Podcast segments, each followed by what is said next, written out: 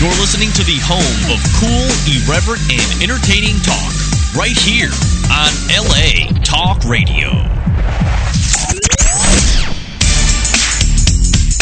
You're listening to The Art of Love with your host, Lucia, right here on LA Talk Radio.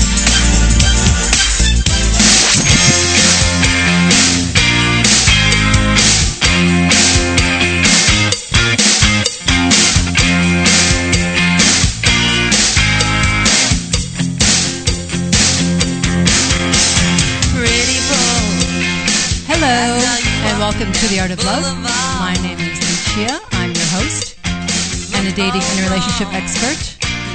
And I'm here to entertain, educate, and enlighten you about love, dating, and relationships, solve your dating dilemmas, take your live calls, answer your emails, and speak to authors of very interesting books. So, welcome. Um, I'm in an interesting position right now because I can't find the author that I'm supposed to be interviewing. Um, but I have left messages. So, what I'm going to do is I'm going to call someone else. Just as in dating, you always need a backup, right? If you can't be with the one you want, always have a backup. And let's see if this guy answers. Oh, it happens once in a while. What are you going to do? Of course, this guy is not expecting my call right now. I'm taking him by surprise. I'm calling New York. New York, New York, how are you doing on this very warm day in Los Angeles? Please hold while the subscriber you are trying to reach is located. Is this Nextel? Maybe it is, huh? Maybe it's not. You have reached mailbox number 7 1 Okay. This guy's not around. Let me leave him a message. 1 5. Please leave your message after the tone. Hey, it's Lucia. I'm actually calling you early. Um, I can um, bring you on the air early, so give me a call when you get this. uh, uh, it's 323 203 0815. That's the number. 323 203 0815. Please call me. Thank you. Bye. And if anyone listening wants to um, call in, that is the number for me to answer your dating dilemmas. Oh, someone's calling. Let's see who this is. Hello. Hi there, it's Ron Marlin. Oh, good. I was afraid. I was afraid the interview wasn't going to happen. oh no, no, no, it's fine. Sorry about that. oh, no problem. Hey, just glad you're on here. Okay, so let me introduce you. You wrote a wonderful book called "How Sex Works," That's right. and it's uh, also subtitled "Why We Look, Smell, Taste, Feel, and Act the Way We Do." And you are an award-winning neurogeneticist, which I don't even know what that is. and an evolutionary biologist with a PhD in human physiology. So I'm not sure I'm going to be intelligent enough to um, to do this interview, but I'll try.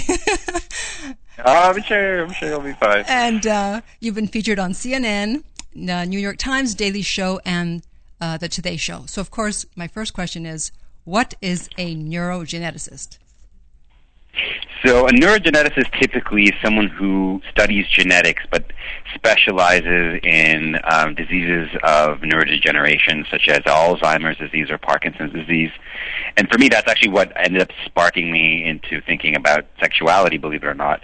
Uh, because a lot of the studies that we were doing, you use very large families to try to track down di- like disease genes, like a disease gene hunter. And what we noticed was a lot of the children weren't related to their fathers. And it turned out that there was a lot more cheating going on than we we or any other researcher imagined initially. That's right. I heard it was something like 30% of kids were not, that wasn't their real father. I don't think I for us it wasn't that high. We were finding maybe say uh, somewhere from seven to fifteen percent, which is still very high Right. uh, because because the, the you know it was unbeknownst to anyone in the family. No one had any clue that they weren't you know related to or who they were calling father was at least not their biological father. Right. And so then what is an evolutionary biologist? Um, so essentially, just kind of studying uh, how evolution uh, or through natural selection selected for um, specific traits and, and explains a lot of um, our physiology. And um, when you kind of combine that with sexuality, a lot of things you start start kind of making sense. For example, um, you know, why do men or why are men attracted to women with that hourglass figure? And why is it cross cultural? Well, it turns out that uh, curvaceous females um, actually store a special kind of fat called omega 3 in their hips. And that fat has been linked to kids having higher IQ, IQ levels. And there's actually a study that was done that looked at curvaceous moms and, and then tracked and, uh, the kids later on in life, and they found out that, yes, in fact, indeed, their, the children did have higher IQs. Right. Um, but see, the thing also I've noticed, like, yeah, a lot of guys, they say they want curvy women, but then how does one explain the fact that it seems like a lot of um, American men, they want their women almost to look like boys, to have the shape of no hips? And uh, it's a great kind of point that you bring up, and, and that's the influence of culture. And culture also drives um, a certain type of, of evolution and a certain type of biological selection. And you know, if you take a trip down to a museum and you, you see um, you see kind of the, the way women were portrayed in paintings, they were very uh, curvaceous, and it, that was more a sign of the times. Uh, typically the women the women who could afford uh, to be that heavy um, actually could afford to eat and see pregnancies through. And now I guess the big cultural shift that we're seeing is kind of what you mentioned. You know, more of the uh, kind of androgynous um, female, and yet, even though that's being portrayed in the media constantly, most studies still turn up men, uh, in fact, liking uh, a woman who has more of a more. It's called like a waist hip ratio, mm-hmm. so it's that hourglass figure, even if she is thinner. And partly the reason that um, so many men and women are attracted to people who um, who aren't heavy today, as, as, as opposed to the past, it also has to do with uh, perceived future health. You know, today we know, for example, that being overweight or grossly obese can lead to many health problems such as diabetes and increased risk of heart disease and stroke. So we kind of know that that may not be the best partner for us to, you know, shack up with long term because we may actually be end up, ending up with someone who may uh, have an early demise. Right. Okay, so since the book is called How Sex Works, let's talk about sex. um, you say that a woman's state of, uh, state of mind about her relationship is directly related to the quality of her orgasms? Yet, believe it or not, and again, this shouldn't be surprising in some sense because for for women's sexuality is much more elusive than men's. Men's, um, I don't want to you know break it down to just pure mechanics, but um, there's so much more uh, to a woman's level of arousal um, than she even herself sometimes perceives. And um, many studies have found uh, uh, kind of bore this out, where they noticed that um, even women who were you know shown uh, shown um, uh, erotic or pornographic images, they were actually um, physiologically at least they they became aroused sooner than men, which is a surprise to a lot of people because we typically think of men as the much more kind of visual uh, part of the species. And um, this was found out. It was you use a certain kind of technology that looks at blood flow, mm-hmm. and the more aroused you are, the more blood flow is diverted to the genitals. And um, the surprising fact, the surprising thing here actually, that women didn't know though that they were aroused. And again, this kind of goes back to the idea that um, there's so much to do with women's sexuality that we still really haven't fully even begun to uncover. Yeah, I think um, women like because you know we could be turned on and then something will happen and we'll be like turned off in an instant.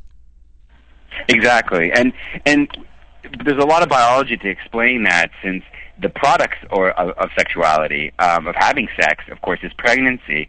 And when you think about uh, how expensive physiologically for a woman pregnancy can be, um, as compared to men, uh, it's so much more important uh, for women to kind of make sure that they are actually are attracted to the right person because that person may end up to be the father of of their future child and and that woman may then have to carry that pregnancy for nine months. And of course again that biological perspective it's much more expensive uh, for a woman to carry a child all the way through than for men simply to provide um, you know the sperm uh, to, make that happen. Right. Now let's talk about uh, this hormone that I have a love hate relationship with oxytocin well, this is a fascinating hormone. Oh. Um, yeah. Why, if you don't mind me asking, why why is it love hate? Okay, well, okay, well, explain what it is first, and then I'll tell you why it's a love hate relationship. Sure. So, um, this is one of those kind of possibly do it all hormones, and for a lot of research that actually was done first in animals, it was noticed that this kind of had a lot to do with um, with uh, mother-child bonding. Um, and then when they kind of extended that the research to humans, it was found also through many drug manipulation that um, it, increases of oxytocin in the brain can and also then increase certain um, bonding between you and your partner and actually even just hugging can uh, bring that on um, and a lot of women actually um, have been even given oxytocin, uh, the synthetic form of oxytocin called pitocin um, in, during pregnancy. This is kind of what's done to uh, speed things up, and it, of course, because it causes uterine contractions when it's given in a big dose. But coming back to relationships, it may be that that's what's providing the kind of glue that keeps couples together. Because uh, it, it interesting, a lot of studies when they ask um, the participants to focus on the love for their partner, and then they're shown images of, of other attractive possible mates. Um, it seems as almost almost as if that that um, they don't have the same level of interest as when um, they're either thinking about anything else in particular. So again, focusing on the person you love and bonding with them may be one of those kind of biological factors that helps to keep couples together. Right. So here's the problem is that it, it, sure. it, bonds you to people that you may not love or be in love with or who may not be in love with you. So, you know, when let's say a woman is dating someone and then the relationship breaks off after six months, eight months, ten months, whatever, she's still chemically bonded to him. And so she has to go through this withdrawal, so to speak, until the oxytocin wears off. I see, and it's such a good point that you bring up. Um, you know, that's kind of like the, the the cost of of of mating, the cost of falling in love, of course, is to be spur, to be a spurned lover. Um, but um, I, you know, when you kind of look at it long term, if it even allows you to to feel such intense emotions in the first place, and I guess maybe it's worth it. It's one of those kind of double edged swords. As, they, as so to speak. Right. Well, I was thinking that we need to, uh, you need to come up with an antidote to oxytocin. a blocker, so to speak. Well, not a. You got to pull to pull you out to pull you out of love. I yes, guess? yes, not a blocker, but it's like I don't know, a shot or some pills, right. so that when it's over, you know, it's by prescription. You go to your doctor and you go, okay, I need to get this guy out of my head. And it's like, okay, right. here, take the shot, and then you wake up, you're like, whew, it's over. Huh? What was I thinking? right, right. Well, you know what? It's interesting because um, it, when you kind of think about uh, the you know blocking certain kind of hormones in the body and the brain. This is typically done uh, to get yourself off of addictions, and what you kind of talk about really sounds very similar. And that falling in love is somewhat of an addiction, and it's the same kind of um, you know there's classes of drugs uh, that you give to kind of yeah, wean people off of. Um, or to not feel the effects of ox- of uh, not oxytocin in this case, but say even say um, an opioid or a heroin or morphine addiction. Mm-hmm. Yeah, but um, but there is there is there is actually a chemical that you can you could you can block um, oxytocin, and I think the interesting research what they did was um, typically the the street drug ec- ecstasy increases levels of oxytocin, and that's what a lot of people kind of call it, like the, the love drug or the bonding drug, mm-hmm. and why it was so so popular and still is in many raves. What they found out was that if you if you kind of block if you give a drug that just like you described blocks oxytocin, uh-huh. then that bonding kind of doesn't happen. But it would be interesting to see what other kind of effects it would have if it would just blunt your joy uh, in you know for life in general. Right, but right now there's no such thing. You're saying there is. It's just not on the market. Well, what is it? It's it's it, it's, it's Oh, what's used it. essentially um, for um, it's kind of used for experimentation. I expect experimentation purposes only. I think that's the, the best way to uh, to say it. Oh, okay. I guess you're not going to tell me the name on air. Probably not a good idea. I'm going to have to twist your arm off air. Okay. Um, so, how does oxytocin affect men? Because I'd heard that there's tes- testosterone counteracts most of the effects of oxytocin. Well, it seems, and this is what we still don't know, of course, how this works in the brain. But um, what what we actually found out that um, men respond to oxytocin just like women, and even that kind of hugging or uh, a father holding his child will even actually end up raising levels of oxytocin. Um, so it, it may be that um, just like we initially thought that um, you know, somewhat. It wasn't too far too far long ago that that um, science and physicians in general didn't believe that women could even orgasm. So you know, it may be that men um, uh, are a lot more uh, so-called, you know, quote unquote feeling, or or have a lot more feelings when it comes to romance than we may actually have given them credit for. Mm-hmm. Uh, but yet it seems that, like with sex, men can have casual sex and not get attached, whereas the women can. So that's why I was wondering if it was the testosterone. Oh, right. Well, yeah, and it, that actually kind of comes back to what we were talking before earlier about the cost of having sex. Um, you know, just for men, for men, reproduction really is just the cost of sperm and semen, uh, but for women, of course, is much more costly. So, women, of course, by nature, should be uh, inclined at least to be more choosy since they kind of have to they pay for their sex with uh, they can pay for their sex with pregnancies Right. Okay. So, and also, um, why is it that men with more testosterone are more likely to cheat? It also may it may have to do with with just um, being more sexual uh, in general. It may be that having that extra boost of that uh, male hormone is what may lead men to be much more inclined to having sex. Some women actually have gained benefit from having a testosterone patch uh, to increase their libido. So uh, it may just be that you know men who by uh, by nature by kind of the having specific, you know specifically more testosterone at least early on in life, may be more sexual. And of course, as the testosterone wear, uh, wanes down as a man ages as well, uh, may be responsible for men being less interested in sex later on in life. Right. Until Viagra came along. um, now, this is very interesting. Uh, now, you say that there are body parts that are reliable indicators of promiscuity. Um, this all has to do with testicle size, believe it or not. When you um, when you look at um, at our primate cousins, and what you would see typically is uh, the more promiscuous a certain species is, the larger their testicles, which makes sense because they need to, you know, the warehousing and the the production plant to produce all that sperm. Uh-huh. So uh, typically, chimpanzees who are very promiscuous um, have uh, what's thought to be the largest testicles uh, for their size size. Um, in in comparison to say uh, gorillas and humans, and then gorillas actually have very small testicles, surprisingly. And the reason it's thought that unlike chimpanzees who are so promiscuous, gorillas tend to kind of live in um, sort of a, a harem, a hierarchical harem, where an alpha male has access to the females and then there's a lot less competition going on. And men, human uh, males, for example, actually, we're probably somewhere in the middle. It seems that, um, at least from a biological perspective, it, and our testicles, um, if you choose to look there, um, would help to explain why we're kind of not fully promiscuous, say, as chimpanzees, and yet not as monogamous as we might like to think when you when you can kind of compare us to um, gorillas. And you know, it's been constantly in the news right now. Um, there's been so many high-profile cases and examples of cheating, and and and um, of course, women do it as well. You know, there was that the woman from Texas who just came out recently who had fraternal twins who actually had different dads. Mm-hmm. So uh, you know, this is someone who who had sex in a, a very kind of short window of 48 hours, and and the two men's sperms actually ended up um, competing and impregnating two separate eggs that then went on to have fraternal twins. Wow. And then, of course, there's the uh, recent governor who went all the way down to Argentina to have sex. Right, and I'm surprised. I don't know why he had to go so far. I can.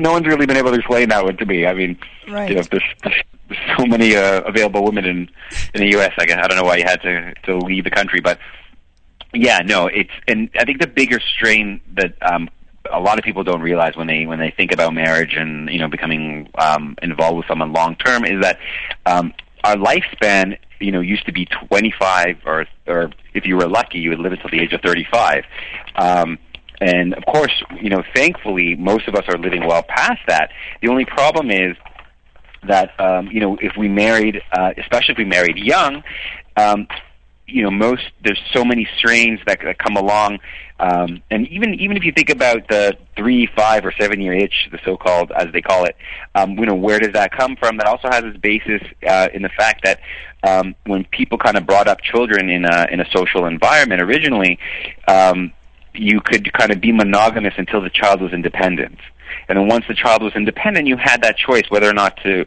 to have another child with the current partner or to look for someone else. Because of course, um, a human child by the age of about five or seven is independent enough and for you to move on. So um, I think we're asking a lot from couples, and and a lot of couples themselves don't realize that they need to do so much work to kind of keep that magic alive and kind of keep um, you know re refalling in love and keep the romance going to make sure that uh, you stay together. And especially sex plays such a big role in that. Absolutely. Now, just going back a bit to the size of the testicles. So, are you saying that the bigger a guy's testicles, the more likely he is to cheat? Um, no, this is more of a per species basis, Oh, but okay. um, but I don't think the studies have been done. You know, it's a good point that you bring up. It may actually be the larger testicle size you have, the more testosterone you actually may produce, and maybe that m- would make you more likely to cheat. But um, it's really hard hard to, to know. But there's one thing you can do to actually stop a man from cheating, and that's to chemically castrate them. And you may not want to do that because then you can't enjoy any of their services as well. So, um, you know, swords kind of cut both ways. But again, it kind of comes back to that whole idea of um, women cheat as well, and men aren't the only one to do it. But if you kind of can rebond with your partner, that actually may go far to prevent that from happening. And part that's partly again done even simply. It doesn't even have to be sex. It could just be ha- spending the time touching um, your partner and and make and allowing for that oxytocin to flow um, again to you know have that bond kind of remade. Um, uh, what are the indicators that a guy has a lot of a higher testosterone? Um, so later on in life, it gets complicated. But um, to know um, if they were exposed to a high level of testosterone while they while they developed and while they grew, um, the typical male features of a square jaw. Um, and muscle mass. These are typically the things that you see that um, that had kind of are examples of higher levels of testosterone in development. Of course, later on in life, that can that can all change, and just like for all men, the levels of testosterone tend to go down. Um, but if you're looking for a man who has um, a high qual high quality sperm, one way of, of doing that is ensuring that they have enough folic acid, and that's making sure that they eat enough spinach and don't get too much sunlight, because actually sunlight breaks down folic acid, and that's that's a vitamin I think that you know a lot of people are familiar with when you think about pregnancy. I think you've heard about it, right? Yeah, of course. And um, that's typically important in pregnancy because all the cells are kind of dividing, and the baby's growing very quickly, and that the, vi- the vi- vitamin uh, folic acid or, or folate is involved in cell um, division. So the same kind of uh, high cell turnover is involved when men make sperm. And so a man with enough folic acid will end up making higher quality sperm. And some people actually think that this may be the, the reason why there's that cross-cultural preference for, um, you know, Mr. Tall, Dark, and Handsome, and why so many cultures women tend to be attracted to, of course, on a spectrum, but a darker man within that uh, typical culture. yeah, why why are women driven to look for tall, dark, and It may be again that biological reason um, uh, that women um, may kind of, on some level, um, be more attracted to men who are darker because that may mean that they have higher levels of folic acid or folate because the darker skin blocks the sunlight and the, it's the sunlight that destroys folic acid. And if you don't have enough folic acid then there's a greater chance that that um, you'll have sperm that um, are not high quality and they'll have um, certain mutations in them and then that can lead to birth defects so having a, a man who has a little bit of darker skin um, in your in a specific environment that actually may go very far um, to increase the quality of sperm that that man will eventually produce. Wow. So it sounds like a lot of the reas things that turn us on are hardwired.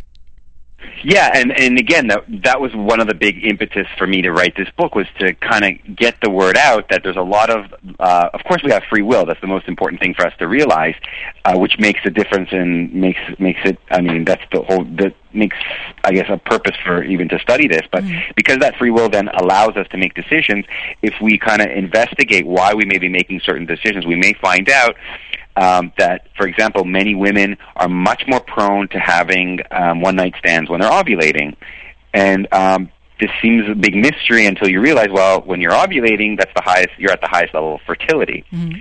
So. Um, uh, it may be important for you as a woman uh, or any other women out there who um, who might be um, going on on a date or or uh, you know just starting a relationship and realizing for example, that uh, anytime during ovulation, that's the time that she's more likely to have one night stands, and also that's the time that she's the least likely to use birth control. Interestingly enough, it's almost her body's way of saying, uh, you know, it's a good time to get pregnant. Let's get busy, and um, and from uh, by, um, uh, kind of a social perspective and a health perspective as well, it's important to know that because that's when women tend not to use birth control, and that's when that's the time when they they tend to uh, be most prone to getting. Um, STDs, STIs, such as herpes. So um, having this knowledge and getting that awareness might um, might make certain women make sure that they at least carry uh, the proper uh, protection uh, contraception, such as condoms, if they're uh, going on out a night on the town and uh, happen to be ovulating at the same time. Right, absolutely. Okay, now what about um, the threat of competition? You say it changes male virility? This is so fascinating. Uh-huh. Um, this is a study that came out of Australia, and initially um, uh, people had people were shocked by the results. They had a lot of trouble believing in it, and what what it was simply was they re- they noticed that um, that um, men in, in in fertility clinics when they were giving a, a sperm sample um, were sent into a room with a cup, and of course the room is provided with uh, ample pornography. And they noticed that specific rooms um, produced better sperm. So the same men, when they gave a sample, you know, um, over a few weeks, when they visited a specific room, the sperm uh, quality that they were producing tended to be better. When they went and and started trying to figure out how could this this could be possible, what they realized that there was a very big difference in the type of pornography that was in these rooms that were producing these kind of so-called super sperm. And what they noticed was that the quality was better. Um, and when they looked at the pornography in these rooms, what they found was that the pornography tended to be um, threesomes. But and that was turning on these men. But it's not the type of threesome you that you would typically think that men would be turned on by. It was threesomes that involved more than one man and one woman. So it would be two men and one woman in these porn in these pornography uh, uh, porno- porno- pornographic films. Right. And what they what the thinking behind it is possibly is that the men may be perceiving this as competition. And it the one thing that kind of has everyone stumped is well how how could this happen so quickly? How can a man who just watching a certain type of of uh, pornographic film or pornographic images, all of a sudden that his sperm then would be of a different quality?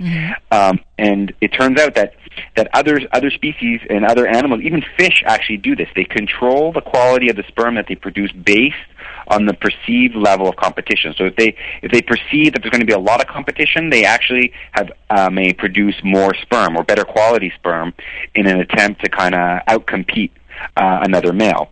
But how this is specifically happening in humans is a big question mark, and a lot more research has to be done to see exactly how this works. Because again, this is this is pretty kind of surprising findings that is that are almost kind of counterintuitive. Just to think that um, men could actually control the quality of the sperm that they produce based on images that they that they see in, in pornographic films. Wow, that's whoever would have thought that would have been possible. Right. Um, let's go into the sense of smell because this is so interesting. Because you say our sense of smell is linked to our choice in a mate.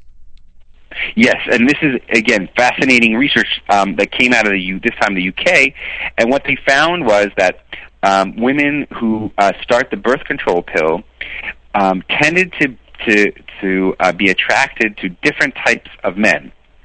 Uh, and different types of men who smelled in a specific way. And so much of the way we smell is actually, surprisingly uh, enough, uh, genetically determined. Of course, a lot of influence is uh, possibly the food that we eat and uh, any colognes or perfumes that we use. But um, the way it works genetically, there's parts of our immune system that then the bacteria break down on our skin, and that that's our so-called scent signature when we don't really wear much, um, uh, you know, uh, perfumes or colognes to cover that up. And depending upon um, the type of um, immune system that you have. So if a woman is is more closely related to someone, she, to, to another male, for example, she'll typically not find that male scent appealing. So in a way, this is kind of biology's um, um, kind of stopgap to make sure that uh, women are not attracted to men that they're possibly related to. Um, now, how does going on the uh, birth control pill ch- throw a wrench and change all of this? Well, it's been found that many women who start the pill um, are not attracted to s- the same kinds of men, and it turns out that what that the study kind of bore out was. Um, when the women started the pill, they were attracted to men who smelled more like themselves, meaning they were attracted to men that they were possibly more closely related to. And the reason being is uh, when women are, are pregnant, they tend to want to be around family because family, of course, offers safety. And when these women kind of go off the pill, then they may end up um, not being attracted to those same specific men. And the big kind of complicating factor for all this is there's so many million of, millions of women on, around the world who are on the pill while they're possibly looking for Mr. Right.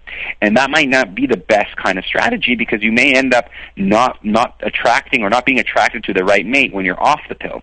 So the big kind of recommendation that goes out there if a woman is searching for Mr. Right is possibly to search for or to use a different type of contraception uh, while she's on her search uh, because um, using the pill can kind of can kind of throw a wrench into the natural system of scent and and and future kind of attraction. Yeah, and in fact, you said maybe a lot of the divorces are due to the fact that the women were on the pill when they chose their mate.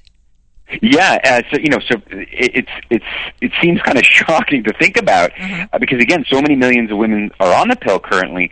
Uh, but what what other research kind of connects to this and bears this out is um, women who who are more closely related uh, to their mates on a genetic level of a specific part of of their uh, genome, their DNA, um, are much more likely to cheat. And this actually, of course, may be the thing that can lead future on, to, in the future to divorce. And if you're on the pill, you're much more likely then to be attracted to someone you're more closely related to. So once you're, the problem then becomes when you're off the pill. And of course, you know, when, once couples, um, you know, get married and then decide to start a family, that's when trouble may start for these certain individuals because they may end up um, not being attracted to their partner in the same way uh, from a scent perspective. Yeah, I mean that's so interesting. I mean, I can imagine, you know, psychiatrists they're dealing with a woman. She's like, "Well, I'm just not attracted to my husband anymore," and little do they know it's because of the pill, possibly. Right, and you know, and this is the little known side effect that we could have ever imagined. Um, and again, it, there's much more research needed to make sure exactly that this effect that that that, that was measured, um, you know, bears out. But if it does, um, this kind of really changes, uh, I think, women's options when it comes to birth control, especially if they're in that period of their life where they're dating seriously to look for someone for a long-term partner. Yeah, they need to get off the pill. Apparently. Yeah, but might be a good idea. Wow. Okay, I'll spread the word. Um, now, so we talked about smell, and what about a kiss? How important is that to attraction? The first kisses, uh, you know, the first kiss especially is so important. Um, studies have shown that uh, more than um, 50% of men and 60% of women um, decide then and there after the first kiss whether to continue with the relationship, and not actually after being intimate. So, in in a way, that first kiss is your kind of taste test, so to speak, of of what's to come, and it's used uh, by a lot of us to kind of make sure uh, we're with the right partner. And from a biological perspective, this makes sense because when you taste your partner, you're actually if um, they have specific, um, you know, infections or ulcers or uh, you would you'd be able to smell it on them. So smell and taste is actually a good indication sometimes of at least gastrointestinal health. Uh, so this kind of may be a future indicator of your partner's health. And of course, if it doesn't taste or smell right, you might be turned off and and not consider to go on in the relationship. So um, if you know you currently do have stomach trouble, maybe another reason to get it looked into. Right. Okay. Now, um, what are some reasons that uh, a young guy, let's say, you know, late twenties, early thirties, could lose an erection during intercourse? Because I've seen this happening to to several people that I know. Right. So you mean like young men? Yeah. Yeah. And uh, you you think it's the they're losing interest? I don't know. I'm just saying it's um, or just like a physiological. Yeah, well, it- the one thing, one the one thing is, unfortunately or unfortunately, depending how you look at this, um, human human males don't have a penis bone. So many males actually of other species have a bone in their penis. And if you have a bone in your penis, you don't have to worry as much about maintaining an erection Uh-huh. because you have help of a, of a, of a, of a bone to kind of keep things up. Um, and um, human males don't have that. So uh, essentially, kind of they're stuck with a hydraulic system, and sometimes it just might be um, a hormonal imbalance, or as we know, you know, as men get older, it might be a problem of a lack of nitric oxide uh, uh, production. And uh, where it's important, uh, for example, uh, uh, Viagra um, and other drugs, which helps to keep uh, higher levels of, of nitric oxide going. But the mo- most important thing, first of all, of course, for any, uh, any men who you experience this is, of course, to be checked out medically and make sure uh, that there's nothing wrong from a physiological perspective. So if it's not physiological, what could be like the underlying other emotional or in, intellectual issues? It definitely can have uh, psychological, and um, again, not having that penis bone, you have to rely on um, a psychological, not just a physiological, not just a body arousal. Mm-hmm. Uh, you're you, um, you have to kind of be in um, you know in a psychological state to be open to it and so many men are actually complaining especially now in, in this current economic situation there's so much for them that they're currently worried about and concerned about that um, that actually may distract them um, and and then it causes them to lose their erection. And one thing that's that's that's most helpful is, of course, just to you know start any type of intimacy with a lot of foreplay and a lot of touching to get that oxytocin, as we talked about earlier, flowing, uh, and that kind of de-stressing program uh, can kind of program the, the person's body and, bring them back into their body and out of their minds, essentially, to get them to experience and enjoy whatever's happening to them at the moment, and not have their minds uh, filled with racing thoughts and and essentially wa- uh, worrying about other other things such as uh, the economy or their work or their state of finances. Uh, I've also heard another theory because I've asked several guys, uh, what do you think of this? They say that if it's because he's cheating and he feels guilty, and so he loses his rea- his rea- e- erection. Yeah, I mean, you can lose. One can lose their, react, their erection for so many different reasons, but um, I wouldn't want uh, the partners and men for this to right away. I mean, yeah, that that could definitely be a, a romance or buzz killer to have the partners to start accusing them right, Right, away right. of, of infidelity. But um, of course, you know that could be one thing, but most likely, and I think most often, it, it has to do, especially with the kind of lifestyle that we have today, with just uh, you know stress. Uh, their stress response is a natural way for our bodies to keep us safe. Because if you think about it, it, it evolved to make sure um, for us not to get sexually oriented um, and uh, aroused when um, we might uh, face the possibility of being eaten. So if there's a saber-toothed tiger that's that's eyeing you uh, from a, uh, you know behind the boulder, Right. it may not be the best time for you to um, lay down and have sex with your partner.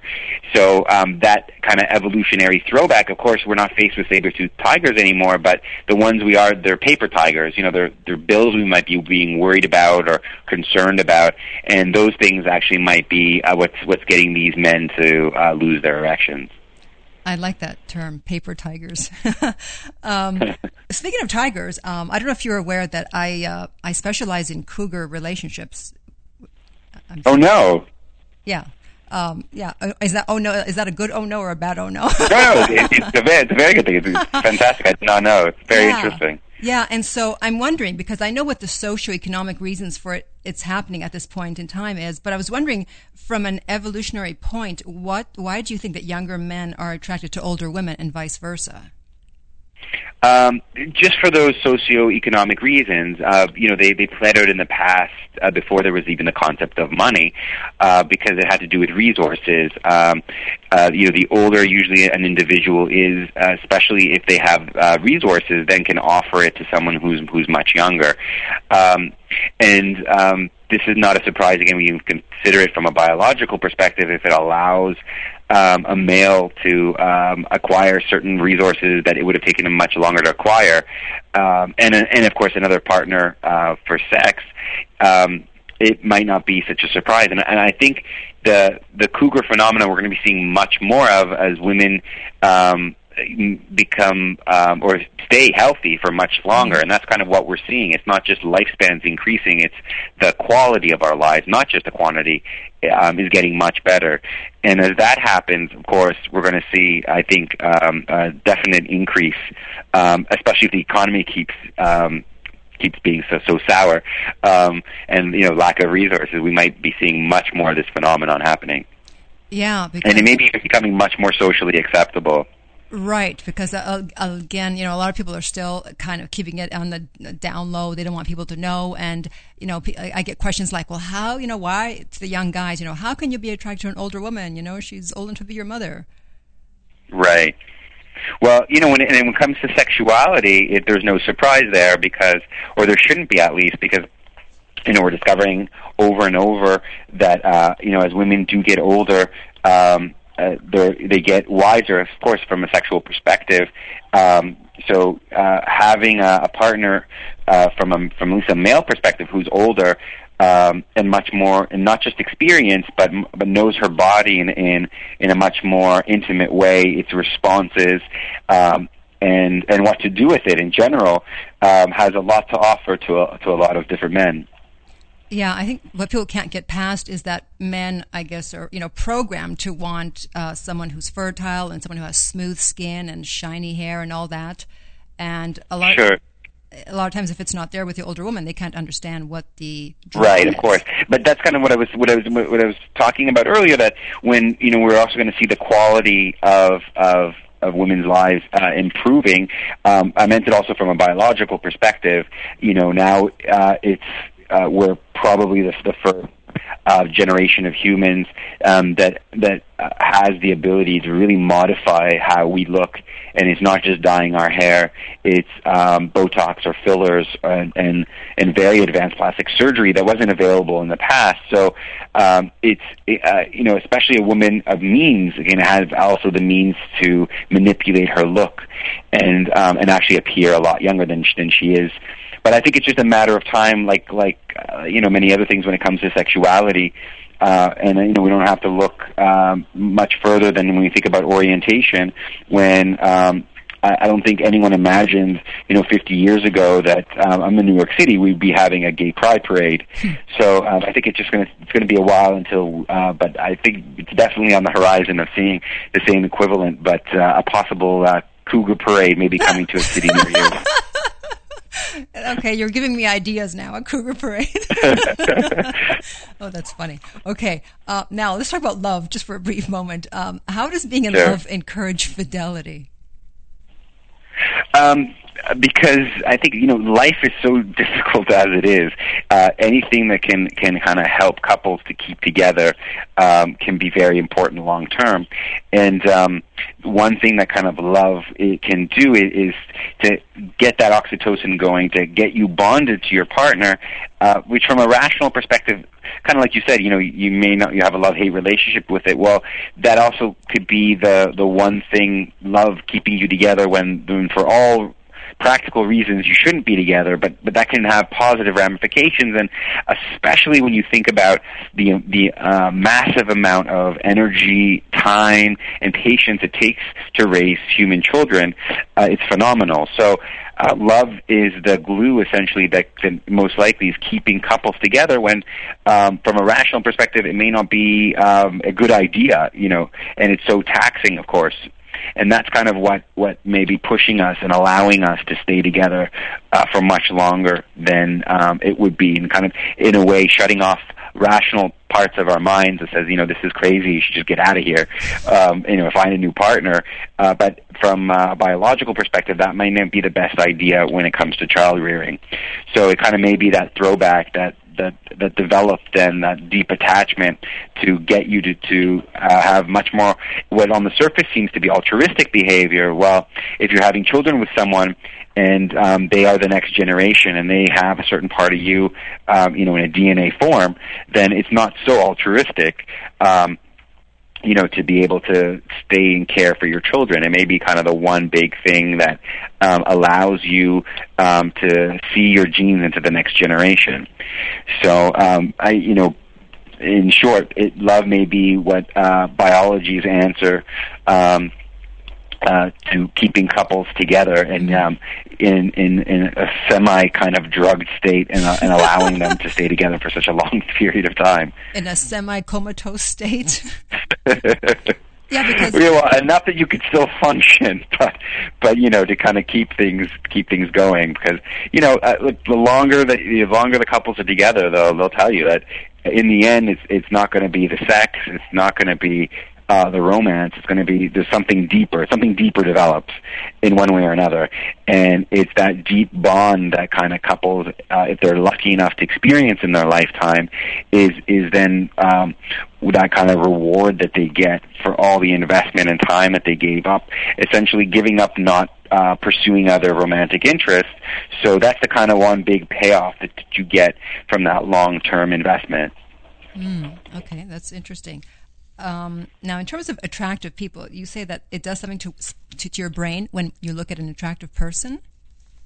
Yeah, and it, it may have to do with um, the uh, uh, watching symmetry. So, um, and we actually see this with very young children, even um, that they tend to even uh, babies who are who are a week or two old. Of course, we can't ask them if they if they think someone's more attractive, but they they children or babies that are that young tend to spend more time looking at something that they find appealing. And what uh, what we've kind of found is that um, that even at such a young age, they will look at a more symmetrical face for a longer period of time. And typically, most people say that they that uh, they don't know this. They typically just, and we've done this through manipulations. If you manipulate an image and someone who is symmetrical make them unsymmetrical, people will then say that they are they will rate that face as less attractive. And why is symmetry so important? Could it be um, a biological clue to something deeper? And it may very well be because um, before the advent of uh, MRIs and CAT scans, we had no way of knowing how a person's body develops on the inside, except, of course, uh, times by symmetry. The more symmetrical someone is, the more likely that they're going to be healthy. And believe it or not, this even works out with breast size. It's known, for example, that uh, most women's breasts uh, shape and size are different, of course. Mm-hmm. Um, but if if they're significantly different, uh, you know, talking about like a uh, entire cup size in difference, then um, that's actually been found uh, to be a higher risk factor, believe it or not, for breast cancer. Wow. So being attracted to something that is much more symmetrical may have much more deeper significance, and um, that has to do, of course, then.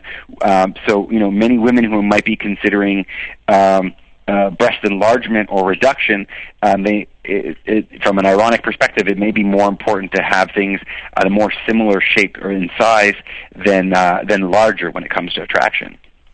Wow. Okay, I have one final question for you. Um, does sex serve some other purpose besides reproduction? Oh, definitely. When especially when it comes to humans, it's it's that one kind of bonding factor and that that time to get um, the oxytocin flowing. And if it was just for reproduction, then most likely um, women's um, ovulation period would not be um, hidden.